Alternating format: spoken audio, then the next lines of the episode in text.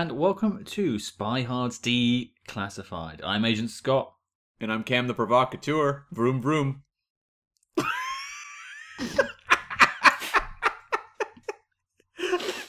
Vroom vroom indeed. Yes, Declassified, we bring you the latest intel straight from our mysterious spy network. But remember, this information is strictly for your ears only. But this week, we are kicking it into overdrive and racing along the racecourse to bring you our thoughts on Fast 9, F9, the Fast and Furious 9. I'm not sure which one it is, Cam. The Fast and Furious Saga, Part 9. I have no idea.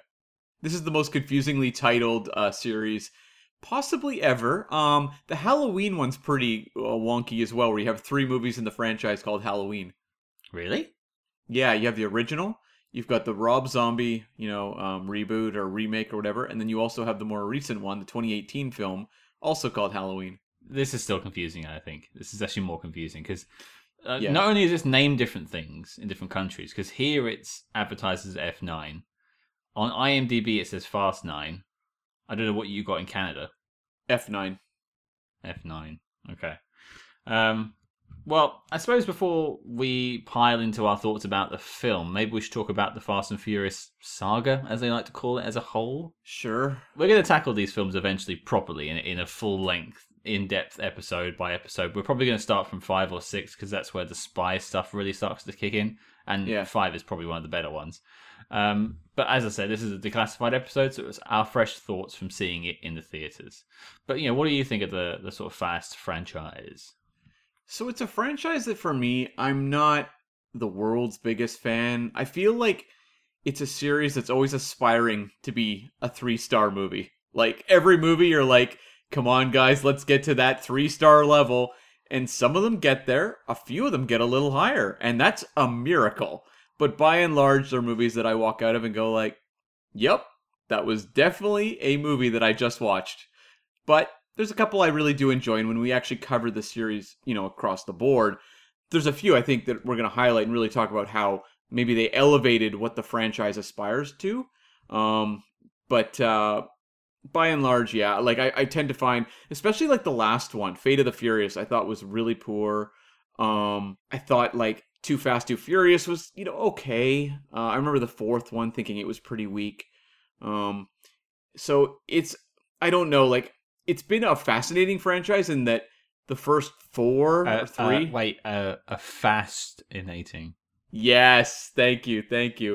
But just the way it started as sort of a Point Break riff and stuck to this sort of, crime cop type of story. And then with like part 5-ish onwards turned into this globe hopping spy series. Really strange. Very strange. What about you? Strange is probably a good word for it. I remember watching the early ones and I quite enjoy, racing films, car films, that sort of, in that genre. I don't mind heist films. I kind of had that edge to it as well. So the first ones are quite fun. I actually have a lot of love for Tokyo Drift of all things, even though the acting is fairly abysmal in that film. It looks really nice. It's the original was sort of a Point Break knockoff, whereas the third one, Tokyo Drift, was like the Karate Kid. Hmm. Yeah. But the Fast franchise, I don't like calling it that. It feels like it's like a trademark thing that I have to pay money to say. Fast franchise. Blech. Anyway, Vin Diesel's going to come for you. Yeah, start talking about family or something. The Fast franchise has been something that's like flirted with becoming a parody more and more with its films as they go along. And I've been on the journey with them, sort of enjoying seeing how close they can get, like Icarus to the sun. And I will get to my thoughts on this film in a minute, Fast 9, but I think up until 8, it managed to somehow walk that line of being entertainment schlocky nonsense and not pushing itself too far where it had thoroughly jumped that shark. You walk into these films and you shouldn't really expect a character-driven, deep story. It's literally fast cars and spy stuff. It's like Mission Impossible without a plot. Yeah, I've referred to it as Mission Impossible dumb a few times in my life. And it is something that, I mostly show up for them just for the set pieces. You hope for some, playful camaraderie between the cast. the humor and the jokes I always find really bad, like painfully bad. It's not even like jokes I could write, because that's one thing, you know, friend of the show, Tyler Orton, he often talks about how he hates jokes where he can see the punchline coming because he could write it. Like, that's not the sign of good comedy. I feel with the Fast movies, though, I couldn't write the jokes because they're so bad that even what I would think would be an acceptable punchline would be too good for the jokes they tell in these movies. Are you saying Jason Statham carrying a baby through an airplane while shooting bad guys isn't comedy gold? Oh, don't remind me. So, again, it sort of relies on just the goodwill of the cast, and the fact is, these are all one-dimensional characters. They don't really ever... I don't think any of them have ever quite hit two dimensions, but we really hope they will one day. Again, it's just about charisma and set pieces. And so I tend to find the strength of the movies depends for me on how good the set pieces are and if there's enough of them to keep the energy moving. Because some of the movies... I remember thinking that the last one, Fate of the Furious, felt like a slog in a lot of parts. Like, it just kind of didn't have the energy I was really looking for, and it just felt like a little too bloated. We'll talk about Fast 9 in a second. Well, I mean, I thought by bloated you meant Vin Diesel. Well, that's the thing. Vin Diesel's gotten more and more creative control of this franchise as well. And I think Vin Diesel is a fascinating man. I don't understand what he wants to create for the world. It's this bizarre franchise that, as you said, it sort of walks the line of parody, of self-parody, and, like, I'm down for that. I kind of like that it knows it's goofy. Like, it's writing to be goofy, and that's cool. Mm-hmm. But it's also, like, these, like, very morose, serious Dom stories that very clearly Vin Diesel wants to explore the torment, the inner anguish of Dom Toretto, a one-dimensional character with nothing to say. It's insane, and there's like weird like Jesus pose type stuff in these movies, and like there's a lot of martyr complex stuff with Dom Toretto. Again, Vin Diesel has an insane amount of control over the franchise, so I'm just fascinated as like these movies being sort of a glimpse inside the head of this man. I noted something down after I watched the film, because I watched it in a theater, as did you actually. So welcome back to theaters, Cam. Yeah, you know what? One day people are going to ask me, what was the first movie you saw, you know, after the lockdown had sort of ended? And I'll be like, don't remember.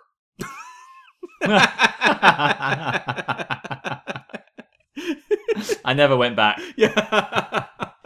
You can't go back. One thing I made a note of as I was leaving the theater was I find it odd that his character of Dom Toretto, and I suppose this is maybe going to go into our thoughts on the film afterwards, is slowly becoming Xander Cage. Xander Cage is more fun, though. Xander Cage lives a high life and does crazy things and seems to genuinely enjoy just this kind of debaucherous lifestyle in a lot of ways, whereas I don't think Dom gets joy from anything. He seems actively miserable almost all the time, except for when he's maybe like, I don't know, showing his kid how to, like, work on an engine. He seems like he kind of enjoys that. He also seems just tickled to be sitting next to Helen Mirren. Beyond that, Dom Toretto seems like a pretty boring guy to be around. Like, he just seems like he grumbles and is miserable a lot.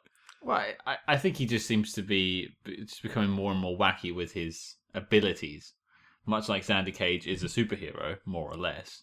Dom Toretto has now become God. Is Dom Toretto your favorite Vin Diesel character? Because he's got three iconic ones. I'm curious which one is sort of your favorite of the three. And I'm also speaking of Riddick, of course. Yeah, I think Riddick is my choice. Yeah. Of his performances, I find him more interesting in the Riddick saga, or whatever that's called. Yeah, Pitch Black, I really enjoyed watching. But I also really enjoyed the first couple of Fast and Furious films. Maybe not the latter of any of these entries, to be fair. Same with Xander Cage. Yeah, I tend to fall down on the Riddick side as well. I just kind of like that sci-fi world he created. I think it's amazing that Judi Dench was in the Chronicles of Riddick. That to me is just amazing. I kind of admire that those movies failed. Like, they're ambitious failures. Chronicles of Riddick is an incredibly weird movie that could have only been made because Vin Diesel was so successful, especially at that point in time. That movie would never happen at any other point. And like the third one, Riddick, is a fun movie, but you can tell it's much lower budget and they're just much more limited in what they can do. Chronicles of Riddick is an insane movie, and I would actually recommend people don't watch the theatrical, watch the director's cut. It's a little better. Well, I think we've danced around the subject, Cam. I think we should pump the nitrous and really get into F9. Yeah. I really want to hear from you because, as we said before, this is your first time back in the theatres. I want you to lead us this one. I want you to take point. Yes. Okay. So I found this movie, it grabbed me pretty quickly in that I thought its bookending set pieces were really strong. The drive through the jungle through a minefield right off the top of the movie, I was like, oh man, this is really fun stuff. I'm really, you know, Justin Lin has come back to direct this film. He had done, well, Tokyo Drift up until the sixth one. He did the sixth one and then left. Did Star Trek Beyond, and James Wan did 7. F. Gary Gray did 8. I think Justin Lin is really good at assembling these set pieces to actually have a certain amount of momentum. They are cartoonish. Ridiculous things are happening. You know, cars are swinging from like ropes from rope bridges. And it's totally Looney Tunes. But I feel like Justin Lin knows how to stage them in a way where they may not be suspenseful, but they are played out to max, like, applause from the crowd kind of moments. Like, they have a certain momentum to the action scenes. And so, like, after that sequence, I was like, okay, I'm back on board. Like, I didn't care for Fate of the Furious. There was really no excitement going into F9 after watching Fate of the Furious for me. But I was like, okay, I'm on board. And then the movie just kind of lost me a lot in its narrative. Both because it was so convoluted it was confusing, but also just because I found, like, so much of this movie is flashbacks. So much of it is about Dom Toretto and this relationship with his brother. And this is, like, real soap opera. And Fast has always kind of done soap opera storytelling. I don't hold that against it. But when you're going into all this backstory about a brother who clearly never existed until this movie, you kind of roll your eyes. But it better pay off. And I found, like, John Cena for me, and this is kind of centering on my point of the movie, because I'll say, you know, I thought the stuff at the end was fun, too. I thought the set pieces were strong in this movie. But this movie revolves around this whole John Cena plot. And I've liked John Cena in a lot of movies, and all he does is just kind of glower through this movie. And I didn't find him fun. And so, like, the core of the movie, the Dom and Jacob relationship, was just two guys glowering. Like, Vin Diesel, you're not going to get a lot of emotion out of him. And John Cena, a guy who I've seen be a lot of fun in a lot of movies, is also playing it real clamped down. So I just felt like the core really lost me, and the movie just began to drag because I just didn't really care about that relationship that was clearly an invention just for this movie because people like Dwayne Johnson and Jason Statham checked out at this one. It felt like, okay, we need to introduce some heavy hitters again. Let's create a convoluted backstory to work in another superstar that will hopefully pay off in the next two movies. And there's more plot stuff I want to get to, but what about your thoughts? It's a real struggle for me with this one because, as I sort of alluded to in the beginning, this franchise walks the line of being parody. And I think this is the one that went too far. Mm-hmm. I think this is the one that burnt up in the sun for me. I didn't like the set pieces as much in this one. I felt they were far too cartoony. You know, there was a lot of CG usage, whereas there was less in previous entries, although there was still a ton. The last one had a lot of CG. Yeah, there was definitely a lot of CG in the last one, but I feel like there was less than there was in this one. And I feel like it's been this genuine progression to this point where the scenes don't have weight anymore. It feels like there's barely any physical things on a set. A car driving on a road, you can feel that. When it's a CG car, you can't feel it anymore. It doesn't have this sort of, well, I use the term weight. And it loses it. And not only does that do that, the film also does things like it goes to space, which is, I mean, that's a meme at this point. People were making jokes when Fast 8 came out, or Fate of the Furious, sorry. I guess they're going to go to space next. And lo and behold, they're in space. Now, they could have done it in a smart way and had, like, oh, they went into orbit like Jeff Bezos. But no, they went into space and docked at the ISS. Sure. But I'm not invested anymore. I like Justin Lin. I like Star Trek Beyond. I like his work in like Community. He's done loads of stuff that I really enjoy. But I cared nothing about the characters in this film. John Cena was, again, I agree with you. John Cena's great, and I'm a wrestling fan. Or I certainly used to be. I spent a lot of time watching John Cena, and I know he can act. And I'm really excited to see what he does in the upcoming Suicide Squad film. But in this, I got nothing from him. He was just there. And it was just, I was utterly bored for these 2 hours. I was checking my watch at regular intervals. I was very disappointed. I also get really tired of this trope they keep going to of introduce a superstar actor, make them the villain for the whole movie, mm-hmm. but then set it up for them to be the hero in the next one. It's like we saw this with Jason Statham. We've seen this a couple times. We even saw this with Michelle... The Rock, Michelle Rodriguez, when they brought her back as sort of a villain. It's like, okay, guys, you can only go to that well so many times before we just get impatient.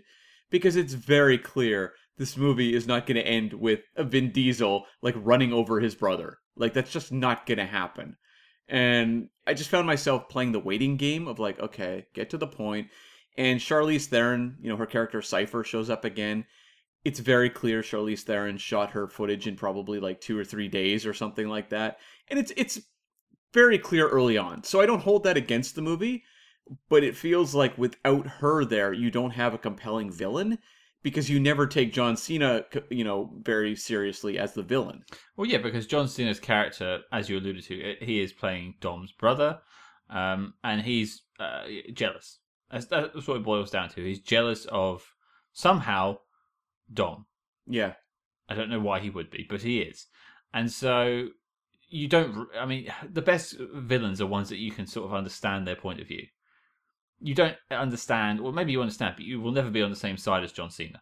Yeah. He's annoying and whiny and also a big muscly dude that you're super jealous of anyway. So you are not on his side. He's just an annoyance that you know your heroes are going to overcome. And not only that, like you said, it also has the problem where it... Much like it has with The Rock, much like they did with Deckard Shaw, you know he will become a good guy by the end. Yeah. And so you're just waiting for it to happen. Especially when you hear news reports that Dwayne Johnson won't be doing any more films with Vin Diesel. You're like, they need John Cena now. Like, they need to boost that cast back up because, again, like, I would imagine Jason Statham will pop back up in the main franchise, but... They did. Well, in the post-credits scene, yeah. But that also could have been like a setup for Hobbs and Shaw too. I have no idea. Like, true. Yeah, true. It feels like he'll come back, but this film does feel like it's missing a compelling adversary for the group. And they do throw in another guy named Otto, played by Thu Ørsted Rasmussen, but he's also played as kind of a bumbling joke, so you don't take him seriously as a villain. So I don't expect like three-dimensional. You know, villains in these movies. I'm not expecting a super compelling figure, but just give me someone where the endgame doesn't feel entirely predictable. That's sort of the problem for me.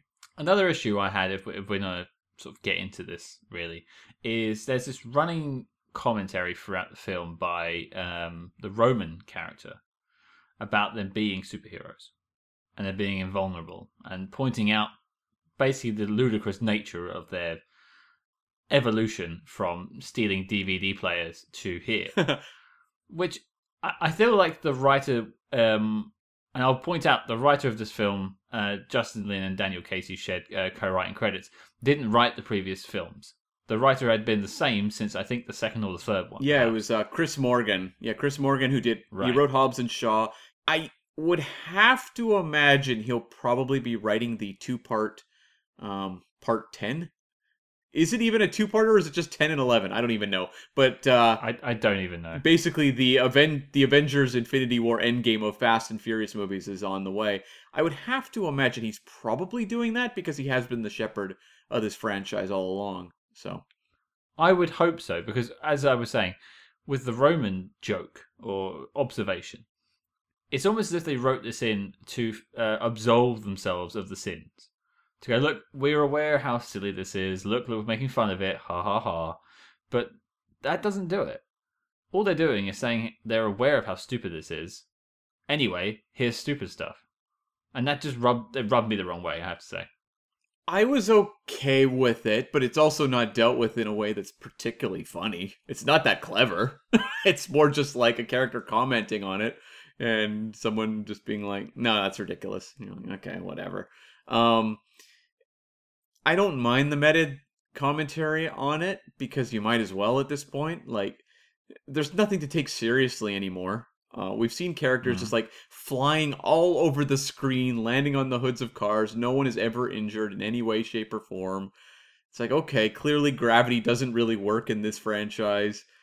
I'll go with it. But it doesn't feel like they also want to do anything interesting with that. It's just such a weird franchise. And that's where it goes back to, like, if Vin Diesel's in control of this, this is a very weird vision for this franchise. I don't really... I guess the problem maybe with the Fast movies is, and maybe what holds us at a little bit at a distance, is that it is working on a very specific wavelength. And people love these movies. We have a friend, Nate, who does the Mission Impossible podcast. He showed up on our Bourne Ultimatum episode. He's like a huge Fast and Furious fan. These movies have just never really landed on my wavelength. You know, I walked out of like Fast 5 really, really enjoying it. I enjoyed 6. I enjoyed 7. But I'm also the type that they've really got to hit all the right points for me to walk out really happy, versus ones like this where I just kind of shrug my shoulders and go, okay, I guess I'll be seeing the next one, but I won't be remembering this one. I mean, that's one of the things I struggle with, actually, because I watched the film a week before recording this episode, and I had to go and read the plot to remind myself of what happened. It is entirely forgettable, including the stunts, which is one of the things we spoke about earlier, is it hangs its hat on having great stunts and set pieces. I don't think this thing has a memorable set piece. You could talk about maybe the jet into space. You could talk about that giant truck that, like, flips over, which completely avoids gravity, but we won't get into gravity in this film because apparently it doesn't exist anyway. How did you feel about the set pieces? You see, I enjoyed them. Like, I thought the opening chase through the jungle was pretty fun. I thought there was some clever action beats in there, and I thought everything to do with the big armored vehicle and the magnets at the end was actually a lot of fun. The space stuff, I agree with you. The space stuff, it's too much, but it's also not that much fun. So I don't really care if they go to space at this point. Like, whatever. I don't care if they're driving trucks on the bottom of the ocean at this point. But the problem with space is that, okay, they are, like, cutting back and forth between this high-speed chase through the streets where magnets are pulling things like crazy, parked cars are flying all over. In theory, people are dying by the thousands every second of this chase. That stuff I thought was really well staged, and Justin Lin knows how to get good action beats out of this. Like, there's really fun moments, basically as you're proceeding through this whole sequence. But then you cut to space, and when you cut to space, everything goes slowly. And in a series like Fast and Furious, slow and floating doesn't really work too well when you're cutting between those two things. I don't know, that kind of feels like Vin Diesel's energy level. I could see it, because he's a guy I don't understand. Like, I don't think Vin Diesel's a bad actor. I've seen him be pretty good in things, like he's good in Saving Private Ryan. That got him, that's what basically launched his career. He's good in Boiler Room. I can think of some early work, particularly, that I thought he was actually quite strong in. I watch him in these movies, and, like, half the time he's just kind of monotone, and the other, he's just got, like, a blank expression on his face. That's why, like, the Helen Mirren scene jumped out so much, because he seemed, like, genuinely, like, cheerful and happy to be in the scene. A lot of the time, he's just kind of looking mopey. I noticed that. One other thing I noticed, and this might just be my eye or the theatre I saw it in, but did it feel like they were, like, airbrushing his face a lot? Oh, probably. Yeah, he felt like his skin was too smooth. I don't think that's a Vin Diesel-specific thing. I think they do that for a lot of actors now. But, yeah, I mean, right. Vin Diesel... We actually did a post for his birthday fairly recently. He's in his, I believe, mid-50s, early 50s or mid, I can't remember. But, yeah, I would imagine there's some CG touch-ups going on, because I think, our friend Tyler just did a rewatch of the whole series and was pointing out to me that I think it was in the last one, Fate of the Furious, they have, like, a, data screen, and it indicates that Dom Toretto is 40. So, yeah, that is, some touch-ups might be necessary. Okay. All right. If that's what they're leaning on, fine. I want to bring up one more thing in terms of my thoughts and another issue I had. Mm-hmm. And my other issue is bringing back Sung Kang as Han. Now, I loved Han in Tokyo Drift. He's my favorite part of that film, apart from Little Bow Wow, obviously.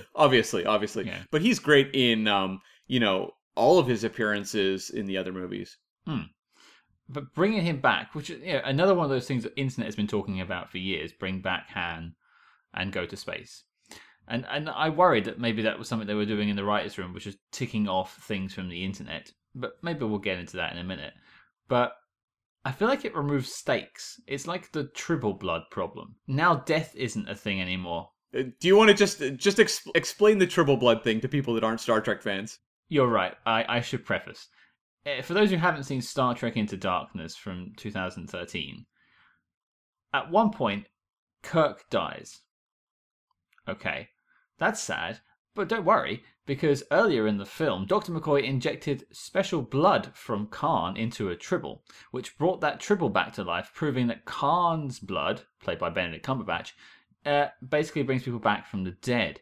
And so they brought Kirk back from the dead, which is insane and ruined that entire franchise in a way. And now this film has the same problem too. You just doesn't matter. There's always a way out of death. That doesn't shock me, though, at this point, because they've brought a few people back from the dead. No one can be killed in any way through these movies. So I get what you're saying. It also now raises a lot of questions of why we were so mad at Jason Statham's character all along. I don't really know. Yeah, why did he have a fight with Dom Toretto when they were working on the same team for Mr. Nobody the whole time? Yeah, I don't know. But I think Sung Kang, he was such a highlight of those other movies. And you look at who's kind of left in the team. And I know, that Tyrese Gibson has some real fans who love the Roman character. Ludacris is fun. I think, Natalie Emanuel is fun in these movies. But they aren't as high wattage.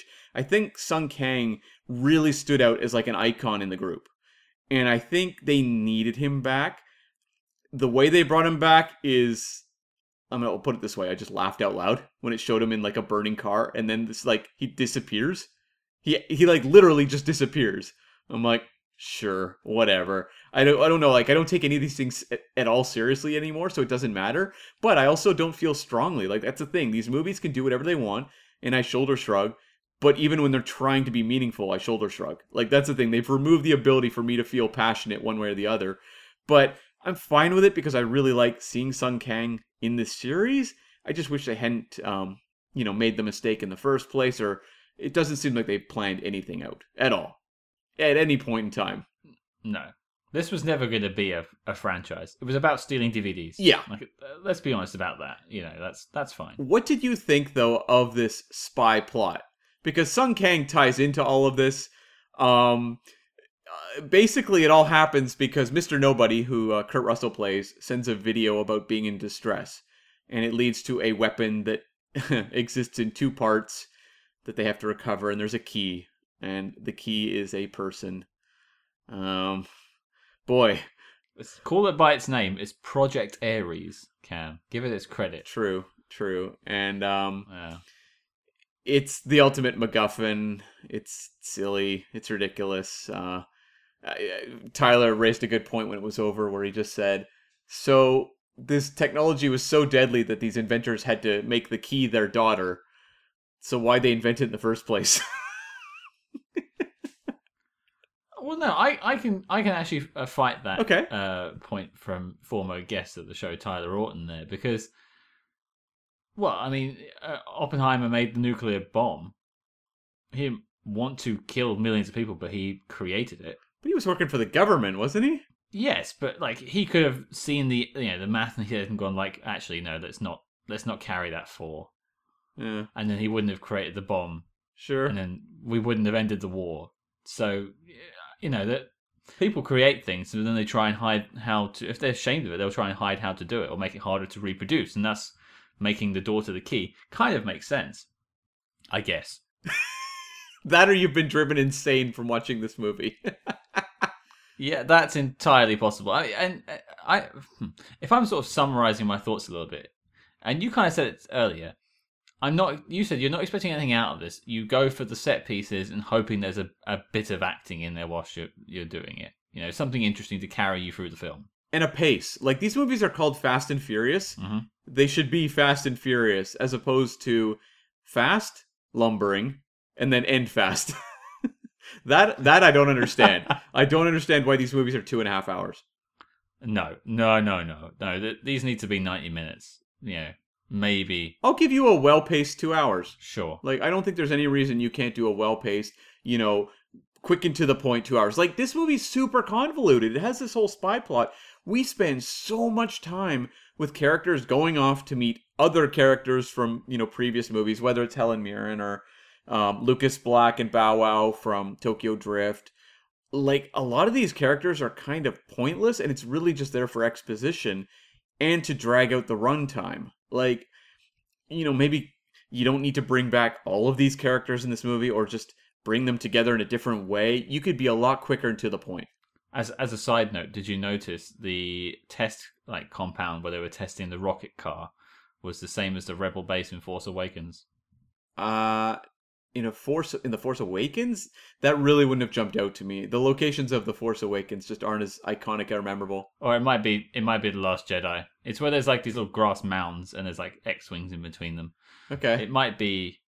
Actually, I think it's where Leia and Han see each other for the first time and have that little hug. Oh, okay. Just an aside, I might even be wrong, but it looked identical to me. But to answer your question about the spy plot, as I say, I can defend the MacGuffin. But it's all nonsense. Yeah. It's absolute nonsense. And also there's magnets involved somehow. But the whole spy plot is this MacGuffin, this Project Ares, is if you have it, you can control all of the world's weapons? Yes. Sure. I have to give credit to Kurt Russell, though, for, you know, earning the easiest paycheck in history. And I love that the whole movie's about him going missing, and then the movie ends with them being like, oh, well. And he's still missing. He really was nobody.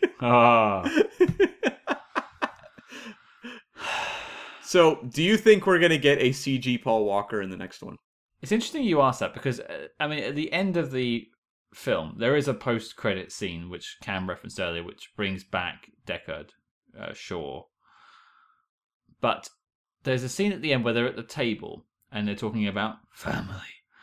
And they're getting it together, and there's a seat empty, and it's like, oh, okay, we're waiting for Brian. And then you see that one of the classic cars from one of the first films actually turn up, and it's Brian's car.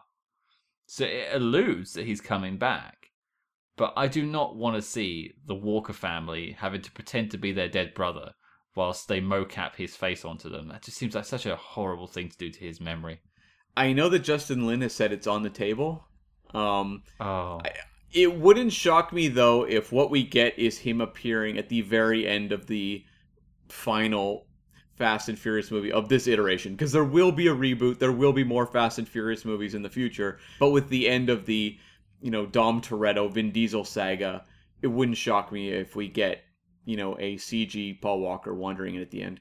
I mean, I could deal with him maybe, like, maybe he's at the grill for the food. And, like, he lifts it up and there's loads of smoke. Sure. So you could just cover his face with tons of smoke. It's like, oh, yeah, I guess that's Brian. Sure. Hey. And that's it. That'll do for me. I don't like the idea of dragging people's images when they're dead. It's like the Grand Moff Tarkin thing. I feel like that's actually really disrespectful to the deceased people. Yeah, because the actor didn't choose to give that performance. Now, that said, I believe 100% that Paul Walker would probably be making Fast and Furious movies if he could, if he was alive. But, again, like, actors make specific choices in their performance, and you're removing that from them. Like, you're not allowing them to decide how to play a moment. You're deciding for them and slapping their face on it. That is, to me, more of the issue. Well, it's just a lack of consent, isn't it? Yeah. Which is a bigger issue to dive into than this little review.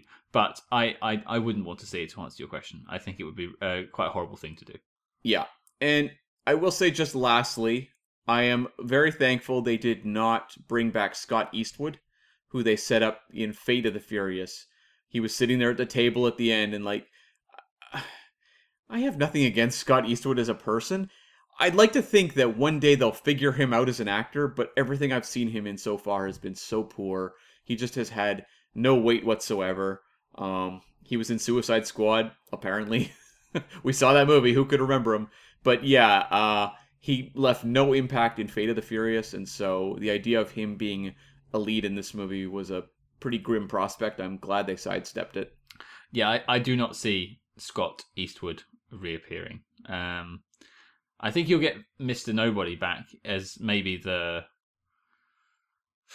someone to save in the two-parter. I think Cypher will be the big bad. Mm-hmm. They've set her up, which we haven't actually spoken about Charlize Theron in this, but she's back from Fast 8, reprising her role as Cypher. I'm pretty sure doing 3 days of filming in a plastic box.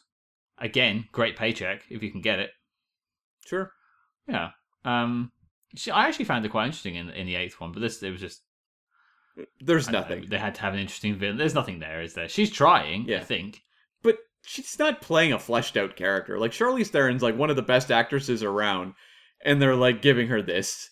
And, I don't know that she's having as much fun as Helen Mirren. I feel like Helen Mirren is really having fun doing this. Charlize Theron, I don't know about this one. Again, if you don't give them interesting things to do, how much fun can you really have being in a, in this case, being in a plastic box and then being by yourself in a drone kind of thing or whatever, a remote control setup. Hopefully when we see her in the next one, she's interacting with people. She's getting to do fun things where she's actually maybe driving a car. I don't know. Anything.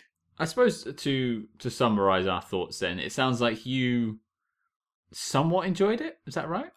I wouldn't recommend it. But I thought the action scenes at the front and the back were pretty fun. But by and large, it's a pretty middle-of-the-road Fast and Furious movie for me.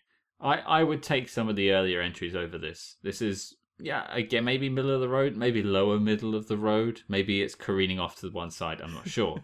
But I really didn't enjoy my 2.5 hours. I was bored in the cinema. And that's the worst thing you can be. When you're stuck in that room for X amount of time. And you could just walk out, of course. You're not in prison. But I had nothing to pull me into it. And I didn't enjoy the CG scenes like you did, unfortunately. I felt like they were just so weightless. And there's no consequence in these films anymore because no one can die. At one moment, Dom Toretto is being thrown around by John Cena. Now, bear in mind, they're both humans. John Cena throws Dom Toretto through a door frame, and he smashes through the door frame like Wile E. Coyote, and leaving an imprint of his head and shoulders. Surely that would just knock anyone unconscious and they would fall down from the door frame. But no. He leaves that little imprint of his head and shoulders on the door. I just thought, what am I watching? Well, they are cartoons. Sure. And emphasis on car. But yeah, I would say for me, I think Fate of the Furious, the last one, was a lesser film than this one. The fourth one I would put below this one. But other than that, I don't know that there's many I would rank lower than this one. So, yeah. I hope when we get around to tackling these down the road, we spend some time looking at how these films came to be, and maybe that will change my appreciation for them because, yeah, I struggled with this, and I had a lot of high hopes for it going into it because I do like John Cena. Right. I do think The Rock is sorely missed. Big time. I think you need bigger personalities in there, and which is a crazy thing to say in a movie with Michelle Rodriguez, Vin Diesel.